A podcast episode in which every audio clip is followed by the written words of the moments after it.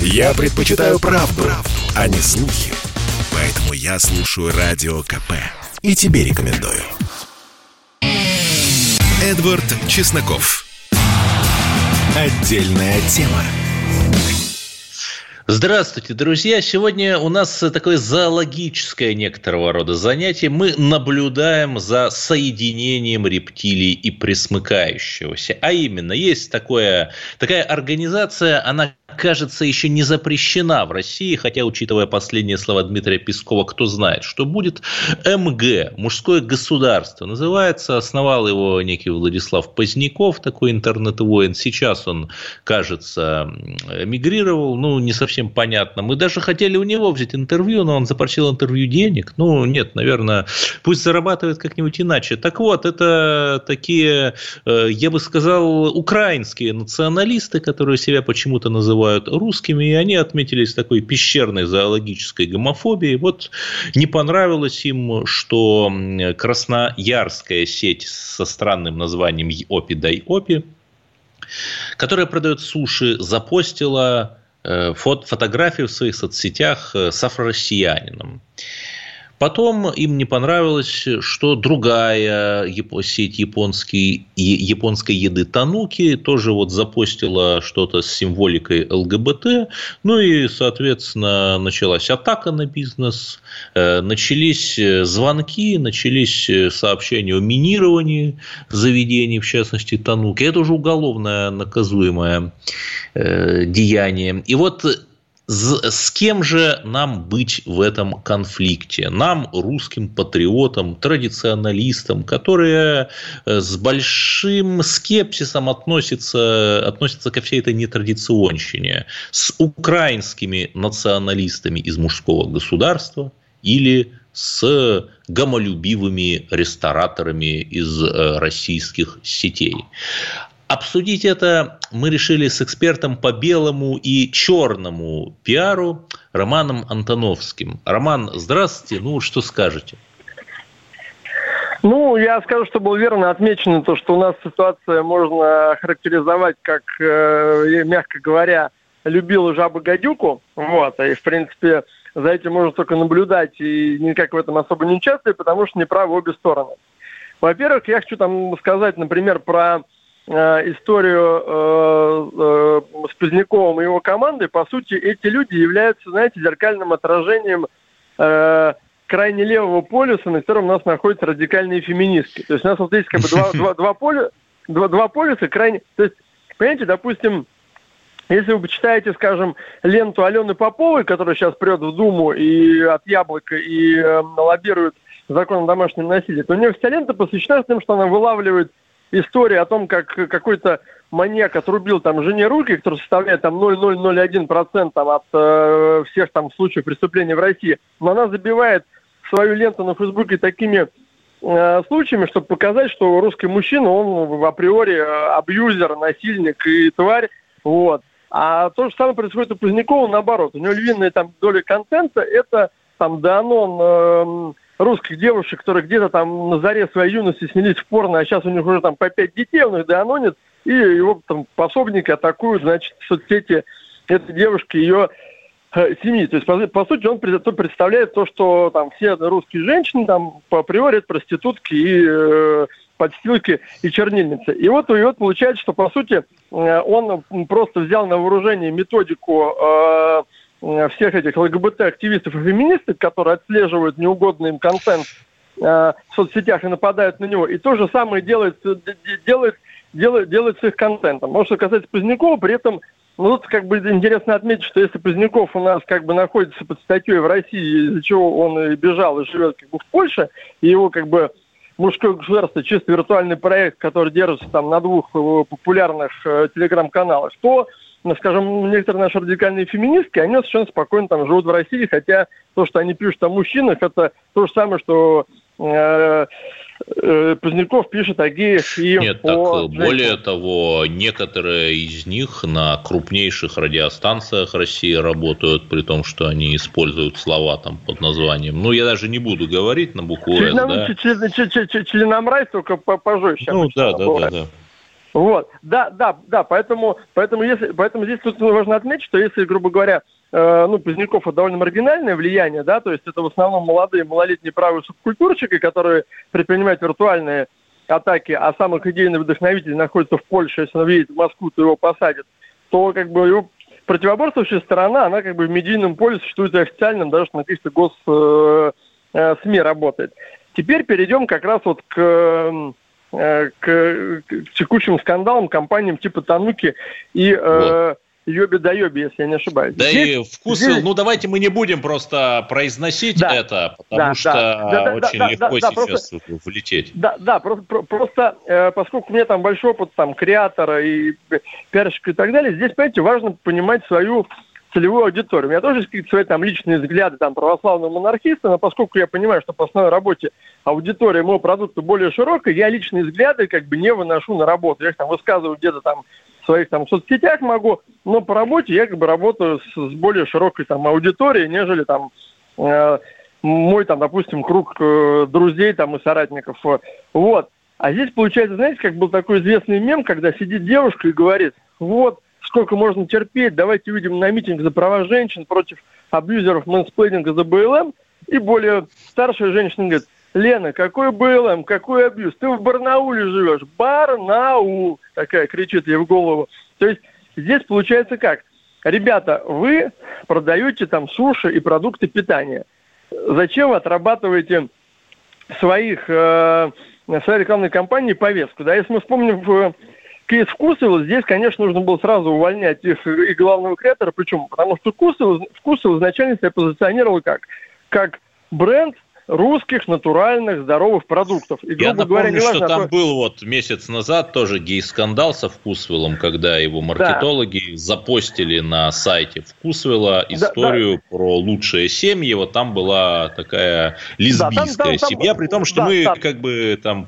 Тоже взрослые люди, понимаем, что разные там семьи есть, допустим, не будут, но зачем как бы вот это всем рассказывать? Может, да. потому что все не здесь, знают. Да, здесь, здесь, здесь просто история в том, что, например, если э, владелец Вкусова, например, насколько я там знаю, это там православный отец четырех детей, то как раз-таки вот контент-директор Вкусова, уже оттуда уволившийся, сделавший эту рекламу, он как раз там, судя по его соцсетям, является квир-активистом. Окей, ты можешь свободно от работы время кататься по эл гэ бэ тэ-фестивалям, но зачем ты делаешь однополую рекламу в бренде, основной ценностью которого являются русские народные э, натуральные продукты. Если бы он просто концентрировался... Это просто говорит о его некомпетентности, да? Конечно. Конечно. То есть, если бы он просто концентрировался в рекламе на том, что показывал каких-то там радостных фермеров, которые там сочные помидоры держат в руках, то эти помидоры покупали бы и геи, и натуралы, и бисексуалы, и полиаморы, все люди, которые хотят есть здоровую пищу. Э, вот. А здесь была, был поистине определенный скандал. Более того, даже Вкусов себе стрелял в ногу, потому что, когда они после скандала сняли эту рекламу, и к ним набежали, наоборот, э, в соцсети квир-активисты писать, что вы, сволочи, сдали, сдали назад, я видел, что многие посты поддержки, которые писали им, там, в том числе мои знакомые, их просто стирали. То есть эс эм эм-щики выгораживали контент-директора, оставляя оскорбительные... эпитеты в адрес э, Вкусвилла вот там квир-активистов, а комментарии там, условно говоря, традиционно часть общества стирает, чтобы, видимо, доказать руководству э, неправду. То есть, получается, человек, человек вместо того, чтобы работать на своего работодателя и на свой бренд, он транслировал повестку. Ну, допустим, э, э, не то, что я сейчас там э, принижаю людей традиционной ориентации и прочее, но, это, но, но представь себе такую, например, э, историю, что, э, скажем... Э, Допустим, у меня есть одна подруга, которая, у которой есть там бренд эротического фетиш-белья. И в ее как бы рекламе снимаются обычно там э, фигуристые, там, татуированные девушки, потому что целевая аудитория ее там эротического белья это молодые, либо молодые раскованные девушки, либо там э, жены, которые в браке хотят там какую-то перчинку внести в отношения. И если бы она в своей рекламе начала в этом фетиш-белье снимать Германа Стерлигова или Олега Сироту. Э, э, или с, Константина с, Малафеева. Как... Господи, какие да, у меня да, фантазии. Да, или, или там, например, Олега Сироту там, вместе с женой, которая является дочкой Германа Стерлигова, то, конечно, это было бы, выглядело бы комично, комично, непонятно, и все бы ее там затролли. Поэтому в любом продукте нужно понимать. То есть, допустим, если вы, не знаю, делаете мужскую обувь на шпильке, есть люди, которые как бы это носят, там, э, или какие-нибудь мужские стринги, то, конечно, разумно делать рекламу с какими-то людьми из ЛГБТ-общественности, потому что значительный потребитель э, такого вида одежды – это люди, люди нетрадиционных взглядов. Но если у вас есть широчайшая аудитория, зачем играть повесточку? Поэтому, по сути, э, допустим, сейчас эти э, суши-бренды, там, типа «Тануки», они сами спровоцировали на себя огонь э, э, того же самого Позднякова, у которых идет война. Знаешь, как раньше было в моем детстве, когда все дрались там из-за музыки или из-за футбола. Если надевал футбольный шарф какого-то клуба, это означало, то, что ты готов за шарф подраться. Да, и главное, что да, и шел в места дислокации болельщиков другого клуба. Это же известное да, дело. То, да, ну, даже не то, что клуба, а просто наличие на тебе футбольной символики одного из пяти московских клубов символизировало то, что ты являешься футбольным фанатом там, и хулиганом, и ты готов за это, ну, за это да, подраться. Ну, в общем, тут главное не быть самому себе зеленым гоблином. Да, спасибо. С нами был Роман Антоновский, эксперт по позитивному и негативному пиару. Кстати, у него интереснейший телеграм-канал под названием «Сыны монархии», Sons of Monarchy. Подписывайтесь, не пожалеете. А я, Эдвард Чесноков, через пару минут продолжу нашу программу. Мы с вами поговорим о русофобии среди стендаперов. А пока восемь восемьсот двести ровно девяносто семь ноль два. Звоните, это телефон прямого эфира, и скажите, надо ли нам как-то бороться с русофобскими шутками этих комиков. Или пусть шутят. Ведь у нас свобода слова и демократическая страна, и Россия пережила печенегов, а теперь и Идрака Мирзализаде. Я слушаю «Комсомольскую правду», потому что «Радио КП» — это корреспонденты в четырехстах городах России. От Южно-Сахалинска до Калининграда.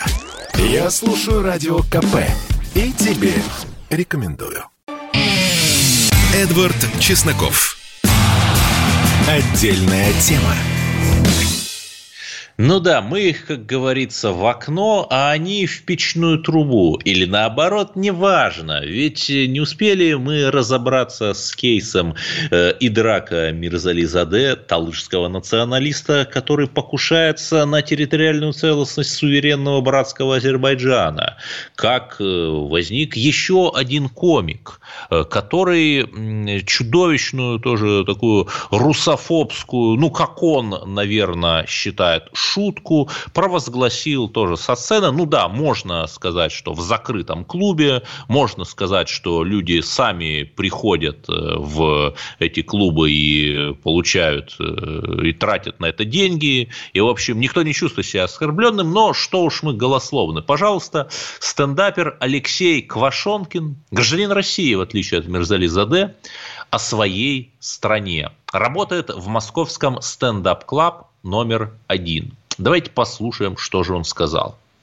Давайте так, давайте договоримся. Давайте в знак уважения к друг другу. Я до конца жизни клянусь говорить «Беларусь», а вы говорите вместо «Россия» — это ваша хуйня. Вот так вот. Договорились? Давайте.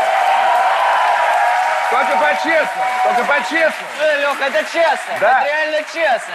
Вот при... это ты уехал. Чтобы, чтобы, да, чтобы люди входили в аэропорты, их спрашивали, куда вы едете? Ну, в эту вашу хуйню. И давайте, давайте так тогда. Да, у нас есть сейчас на линии э, человек, который сам является комиком. Мы подключим его буквально через минуту, но пока что есть звонок. Давайте его примем. Наш постоянный радиослушатель Михаил из Санкт-Петербурга. Ну как вы, послушали этот стендап только что?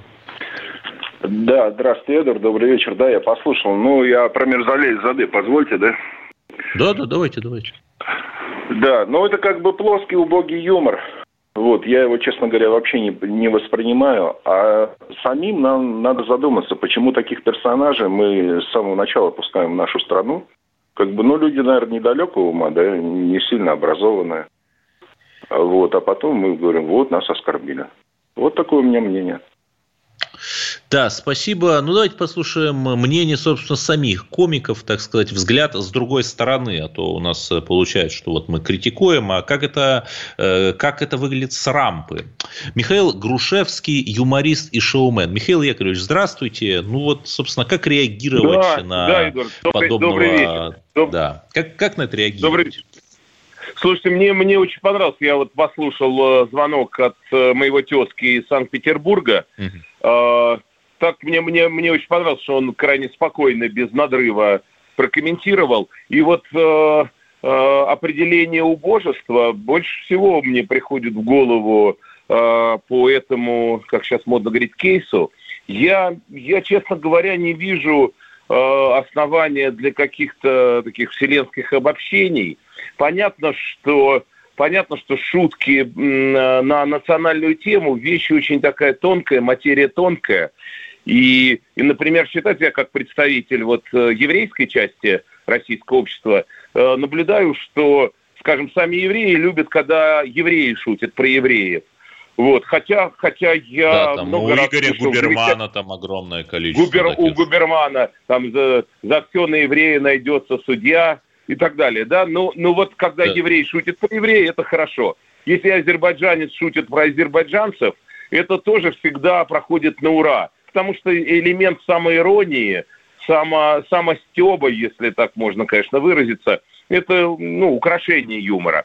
Вот в данном случае я вообще не вижу причины для того, чтобы обсуждать э, вот, э, произнесённое этим, э, этим молодым человеком с точки зрения... искусства, юмористики. На мой, на мой взгляд, это печальное явление, потому что вот эти, так сказать, это стендап-культура, причем это не классическая стендап-культура, ибо, скажем, классики стендапа, это вот мастодонты Comedy Club, уже суперзвезды, эти юмористы, да, они уже сами практически в номинации олдскульные стендаперы. А вот эта новейшая волна, там, двадцать плюс, наверное, наверное, я предполагаю. Которая вот я, вместе я... с трэш-стримами пришла, например.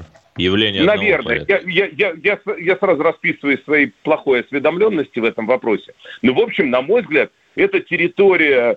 ближе к уголовному кодексу, к, ну хорошо, хрен с ним с уголовным кодексом, пусть это будет территория какого-то морального фашизма. То есть люди изрыгают в публичном пространстве э, какие-то э, омерзительные словосочетания, и это сегодня уже вызывает взрыв аплодисментов. Я специально, я ждал вот вашего звонка, при, меня предупредили о тематике, и я не поленился, зашел, посмотрел, вот как все это происходило у этого азербайджанца из Белоруссии. Так вот, ну, он талыш. Э... Технически он талыш, он не азербайджанец. Кто он? Талыш. Это народ такой на юге Азербайджана. Ну, хорошо. Это народность, одна из азербайджанских народностей. Мне повезло. Mm. Я в Москве и в Баку. Я общаюсь с безумно интеллигентными, культурными и прекрасно владеющими, кстати, русским языком азербайджанцами. Да, я просто факт. поражен, насколько азербайджанцы, ну, здесь люди с образованием, да, насколько они, они литературно оснащеннее нашего брата вот, э, в русскоязычной среде. Так вот, так вот. Э, значит, на мой взгляд, это, это вот, вот сидят несколько молодых людей, и, как я понимаю, так сказать, по терминологии, разгоняют как бы репризы.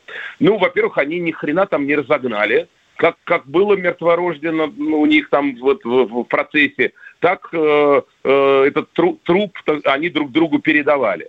Значит, и потом, потом, значит, один из них произносит слово. Я, вот, вот я каюсь, я до сих пор э, не научился вслух там со сцены произносить слово «жопа», простите меня, пожалуйста. Да и не надо. Я считаю, что, не это, надо. Ну, что это как-то, да, так сказать, избыточно. Вот. Но вот слово, которое произносит в виде реприза этот э, юноша, э, значит, э, ну, назовем его, не знаю, дерьмом, да, вызывает просто гомерический хохот публики. И это, кажется, это вот просто... какая-то э, э, юмористическая раковая опухоль, потому что это слово не может вызывать, э, не, не может вызывать э, хохот. А, э, иногда, я понимаю, что иногда в контексте, скажем, анекдота матерное слово при, придает анекдоту некий лоск, некий, некий такой шарм. Я это допускаю. И в определенных компаниях, когда есть определенные правила игры, э, иногда... следует рассказать анекдот с этим матерным словом, нежели стыдливо пытаться найти э, такой литературный синоним. Я, я допускаю, что это вполне правильно, вполне хорошо. Но, но, вот, э, но, но, но ничего смешного не было сказано вот в этой молодой компании. Э, ничего смешного, что могло бы претендовать хотя бы, чтобы оправдывало то хамство, которое там было сказано. Ибо, да, ну, но у меня, у, такой... у меня тоже, Михаил Яковлевич, у меня тоже вот есть да. еще один вопрос, может быть, он неудобный. Вот мы помним историю, которую я уже обсуждал на одном из прошлых эфиров, когда представители вот одной из этих стендап-групп неудачно пошутили о ингушских девушках. Действительно, была там шутка, ну, абсолютно не смешная. О, бело- белорус... о белорусских девушках? Нет, об ингушских. И после этого а, к, их, а к, их, к их офису пришли такие крепкие ингушские мужчины. И после этого сразу же эти стендаперы извинились, записали видеообращение с извинениями, как сейчас модно, и конфликт был исчерпан. Да? А сейчас, да. сейчас вот этот Мирзализаде и другие... которые пошутили тоже очень глупо, пошло, вот как вы сейчас сказали, да, но просто про другую национальность, вызывает. про русских, про русских, они почему-то даже вот после того, как Идрака там на десять суток определили в изолятор, они, отка- они извиняться отказались. Вот в чем дело-то? Ну, послушайте, возможно, те, те стендаперы, которые неудачно пошутили про ингушских девушек, столкнулись с предложениями такой силы, отказаться от которого было невозможно. Было дешевле э, принять это предложение и извиниться. Э, возможно, возможно, вообще, вообще малые народы более сплоченные и лучше за себя умеют постоять. Русский народ большой и великий, и как бы снисходительный, и типа, типа, может быть, считает для себя зазорным. Ну что ты, вот шутка, представители русской общественности, как некие, так сказать, оскорбленные, оскорбленные делегаты приходят к этому злосчастному стендаперу с требованием публично извиниться. Очень странно, что сам этот юноша не понял, что для него наилучшим исходом просто отыграть назад и сказать, я просто тупо пошутил. Ведь, ну, каждый ну, да, из нас... Да. Просто ну, что, признать, у меня не было, признать ошибку. Раз у меня не было дурацких шуток, ну, было. Иногда не учитывал э, формат аудитории, возрастной какой-то момент. Ну, то есть неудачные шутки свойственны всем нам, всем, угу. кто профессионально занимается юмором, и тем более, кто вот так вот дилетантски да. этим занимается. Да. Спасибо, да? спасибо. Значит... С нами, с нами Михаил Грушевский, юморист и шоумен. Ну, а я... В завершении этого получаса скажу простую вещь. Ну, наверное, там грозить ему какими-то уголовными статьями вот этому Алексею Квашонкину, которого мы процитировали в начале, не надо, а нужно, наверное, реагировать рублем, не ходить на репризы этих вот глупых, низких комиков, а ходить на хороших, в клуб Листва ходить, наконец. В общем, да. восемь восемьсот двести ровно девяносто семь ноль два. Напомню, телефон прямого эфира. Надо ли нам как-то реагировать вот на эту русофобию в Comedy Club или нет? И оставайтесь на линии. Продолжим после новостей. Я слушаю Радио КП, потому что здесь Сергей Мартан, Дмитрий Гоблин-Пучков, Тина Канделаки, Владимир Жириновский и другие топовые ведущие. Я слушаю Радио КП и тебе рекомендую. Эдвард Чесноков. Отдельная тема. И завершая тему комиков-русофобов, о которой мы говорили последнюю четверть часа, давайте послушаем звонки. Марк из Твери на линии. Да, здравствуйте. Я вот, знаете, я сейчас буквально вот... ехал, да, в машине, услышал. Но я не скажу, что это шутка. Конечно, сейчас у нас в России для нашего молодого поколения стендап это, можно так сказать, относительно, ну, новый, так скажем, вид юмора. Но он, он рассчитан, естественно, на молодое поколение. То есть, ну, в принципе, до тридцати пяти лет основные посетители всех этих стендап-шоу, ну... Но это, это не шутка, я считаю. Это, это таких людей не то что рублем, их просто надо... Все, ну то есть это недопустимо.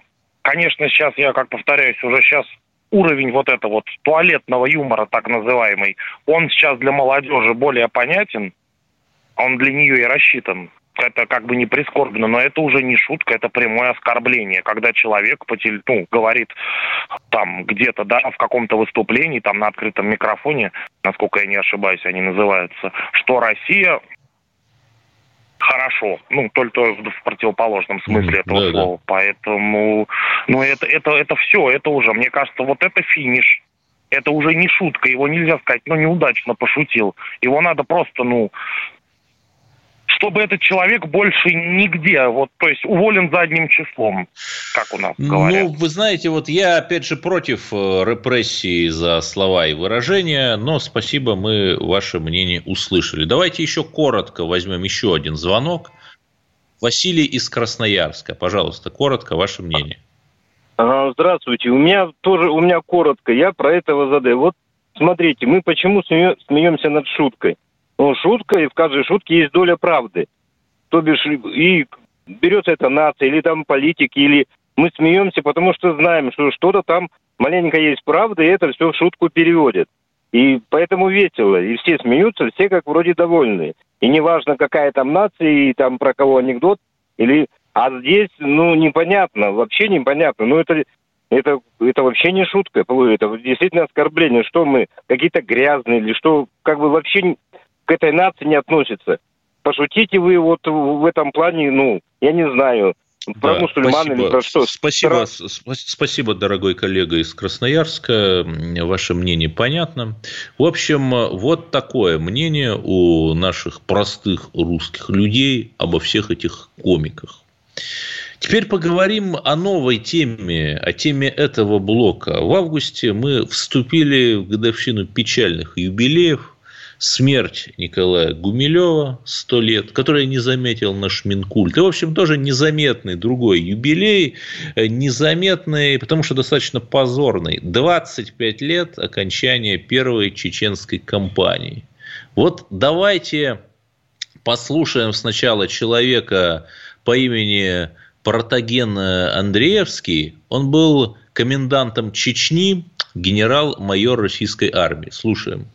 Почему хасавюртовский мир мы считаем предательством? Да потому что к власти пришли бандиты. Несмотря на те многочисленные жертвы среди федеральных сил, среди мирного населения, которое боролось с ними, власть захватили Басаевы, Масхадовы и им подобные.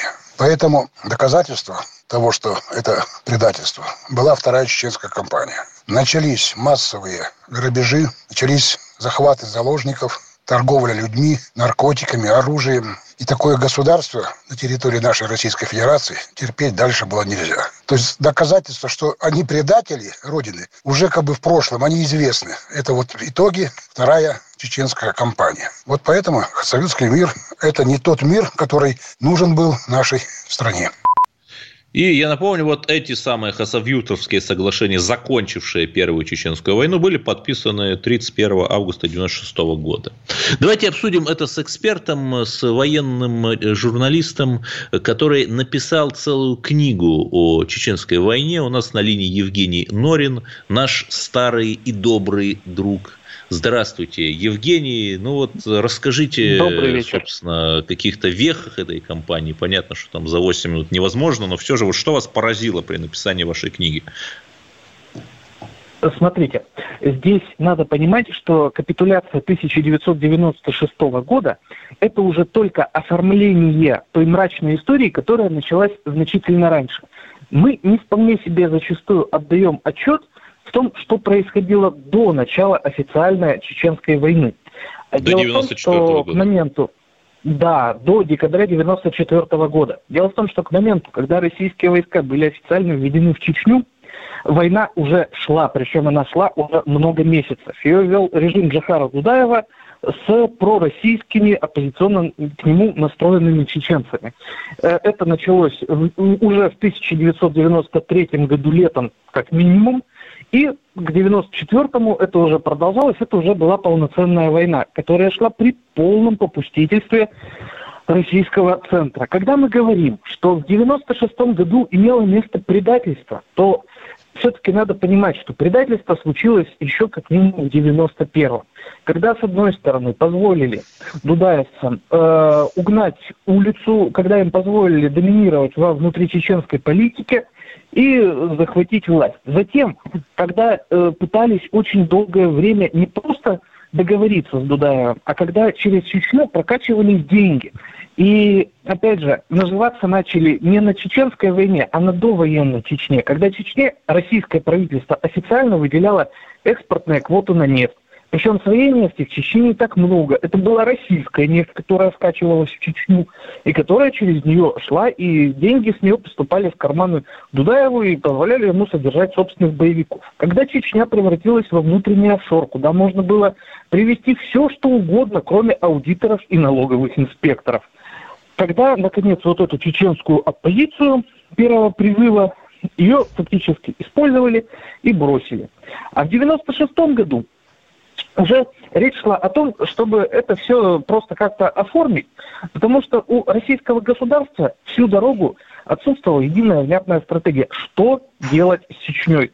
И очень часто пытались резко поменять курс, и найти какой-то курсчук, который позволит администрации Ельцина просто замести эту войну под кровать. Договориться, подкупить, э, сместить Дудаева руками оппозиции, смести его вооруженной силой. А летом девяносто шестого года оказалось, что после всех этих метаний и пертурбаций мы оказались там же, откуда пришли. Что и в девяносто, летом девяносто шестого, чтобы объяснить обществу, что происходит, какой-то политик должен был сказать, что, ребята, нам предстоит еще очень долгая, кровавая, тяжелая война. У нас будут еще теракты типа Буденновской КЗР, потому что мы облажались. Мы отвратительно организовали спасение людей в Буденновской Кизляре. И нам придется пройти через еще новые подобные теракты.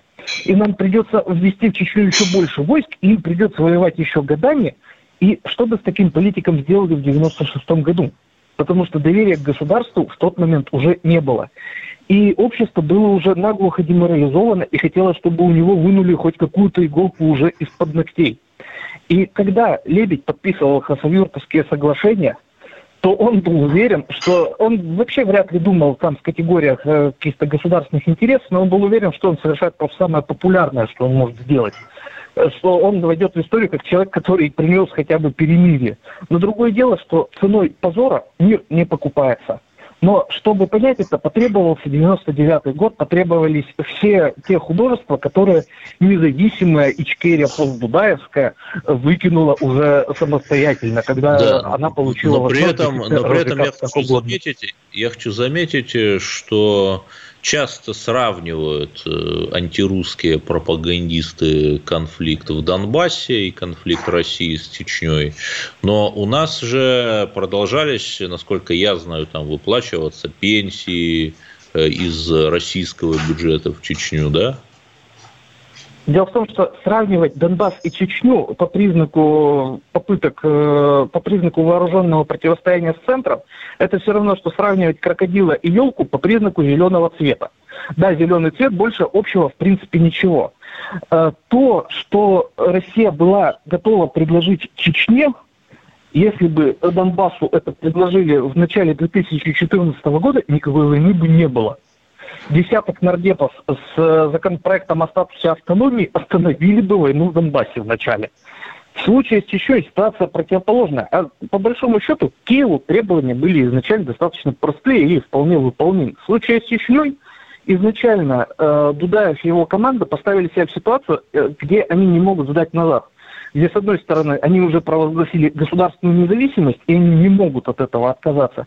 А с другой, их под, подпирает орда полевых командиров, которые вообще в принципе недоговороспособны, и с которыми они же сами, Дудаев и его команда, и Дудаев, Индербиев и так далее, не могут ничего поделать. Потому что это еще большой вопрос, подчинялись ли Дудаеву, например, Басаев, Гелаев, другие военные вожди, типа там Умара Дашаева. И вот эта вот вся компания, она не позволила бы Дудаеву ни в коем случае отыграть назад. А сама она не умела да. ничего, кроме как воевать. Спасибо. Евгений Норин, журналист, историк, автор книги о чеченской войне. У нас осталось меньше минуты. Просто скажите, как книга называется? Ну, да, у нас мы уже отключили просто Евгения. В любом случае, спасибо. И самое главное, дорогие друзья, можно говорить там, что Путин хороший или плохой, но Путин эту войну прекратил. Он прекратил эти потоки крови.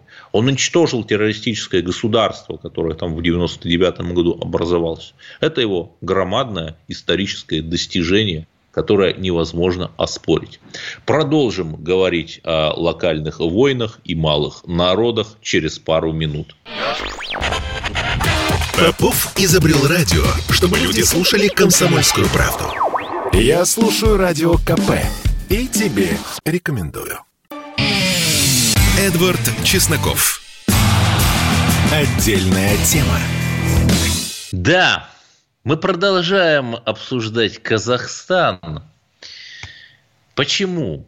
Потому что э, Ахмед Куатов или Куат Ахметов, я даже мало, наверное, интересуюсь личностью этого патентованного русофоба, тот самый, который устраивал мовные патрули, он эмигрировал вслед за Любовью Соболь в Грузию. Видимо, поможет местным гомофобам бороться с гей-парадами. И дело его, однако, живет.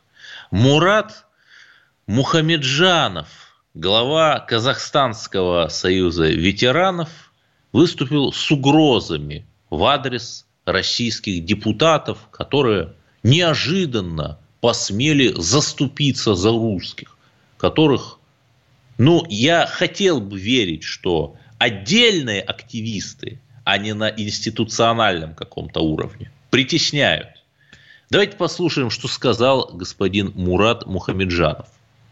Я обращаюсь к депутатам Государственной Думы Российской Федерации Жириновскому, Шпирову, Никонову, Федорову и всем другим негодяям, которые думают о захвате Казахстана. Я сразу хочу сказать, это исконно казахские земли, исконно казахские территории. Эта земля досталась нам от нашего народа, от наших прадедов, дедов, отцов. Если вы к нам придете сюда с оружием, придете сюда с такими грязными намерениями, я предупреждаю, два метра ширины, два метра глубины вам найдется на нашей казахской земле. Лично я обещаю, что эти люди будут уничтожены. Да, и у нас на линии один из тех, по-моему, кто упоминался в этом горячечном спиче. У нас на линии депутат Госдумы Евгений Федоров. Евгений Алексеевич, ну вот как можно прокомментировать слова этого казахского активиста? У нас, как бы я смотрел его ролики, у нас было косвенное общение, он сторонник Великого Турана, то есть ликвидации Казахстана и передачи этой территории под управление, в данном случае, Турция, которая выступает с такого рода геополитическим проектом.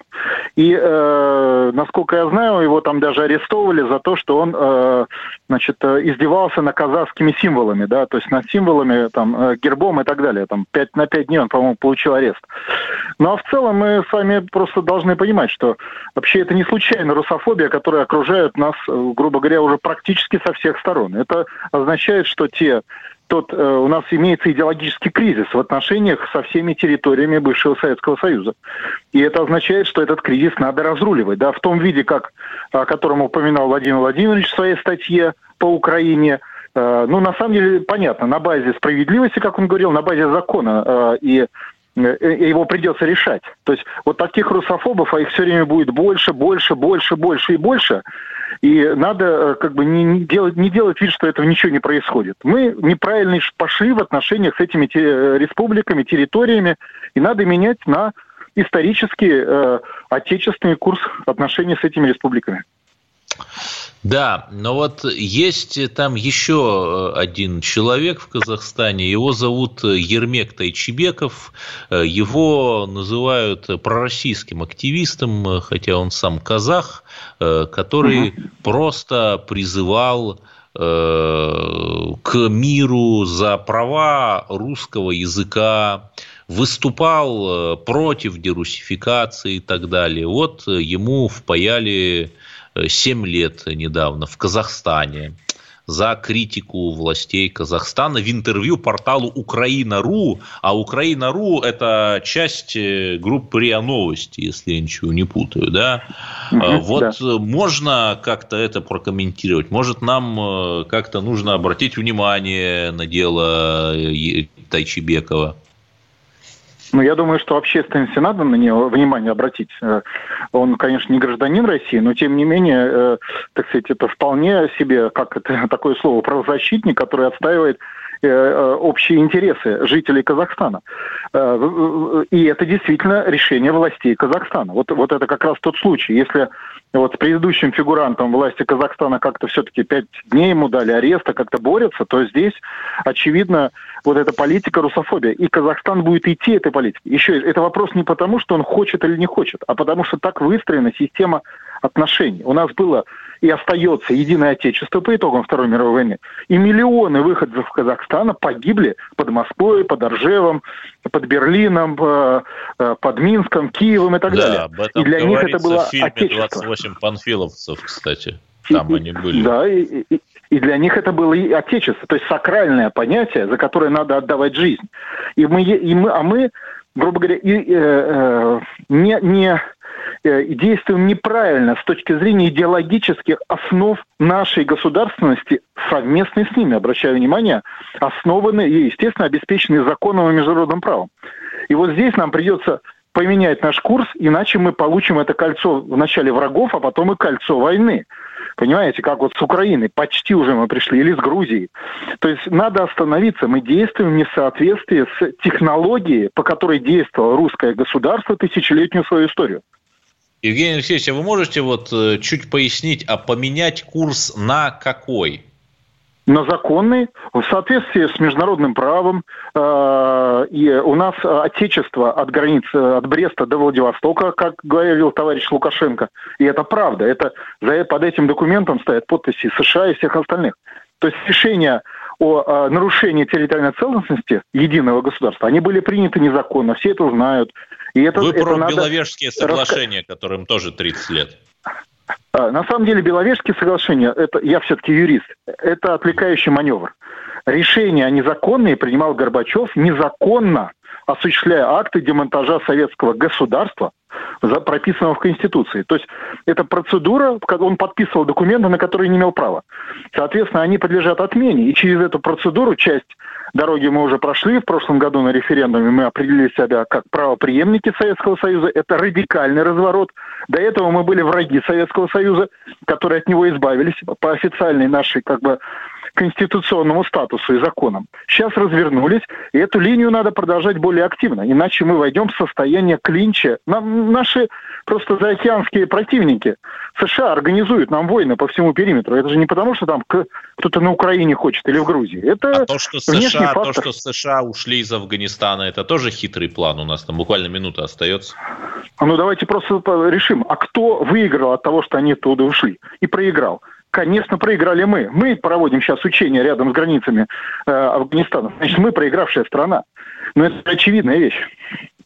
Да, спасибо. У нас был депутат Государственной Думы Евгений Федоров. И мы обсуждали, что же делать с русофобией этих молодых демократий на постсоветском пространстве. Ну, в общем, главное, что нужно уже делать хоть что-то.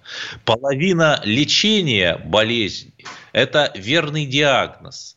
Диагноз там построены русофобские, националистические режимы, в основе которых лежит антирусский местечковый национализм. Вот давайте что-то с этим делать, что-то думать. И самое главное, давайте слушать радио «Комсомольская правда» и узнавать о новых русских победах первыми. Эдвард Чесноков.